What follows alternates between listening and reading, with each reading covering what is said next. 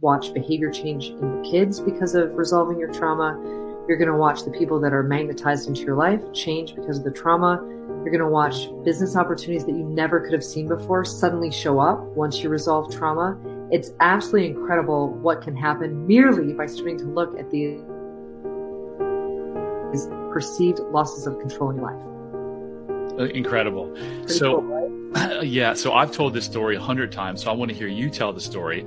So you told me, um, why don't you come out to Park City? You've got this unresolved trauma, and I want you to tell the listeners what it is that you actually did with me in that three-hour period that so profoundly changed my life.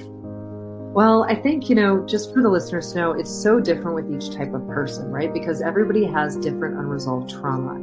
Really, what we started looking at was okay, we want to look for the patterns and the trends in every perceived loss of control that happened in Brad's life.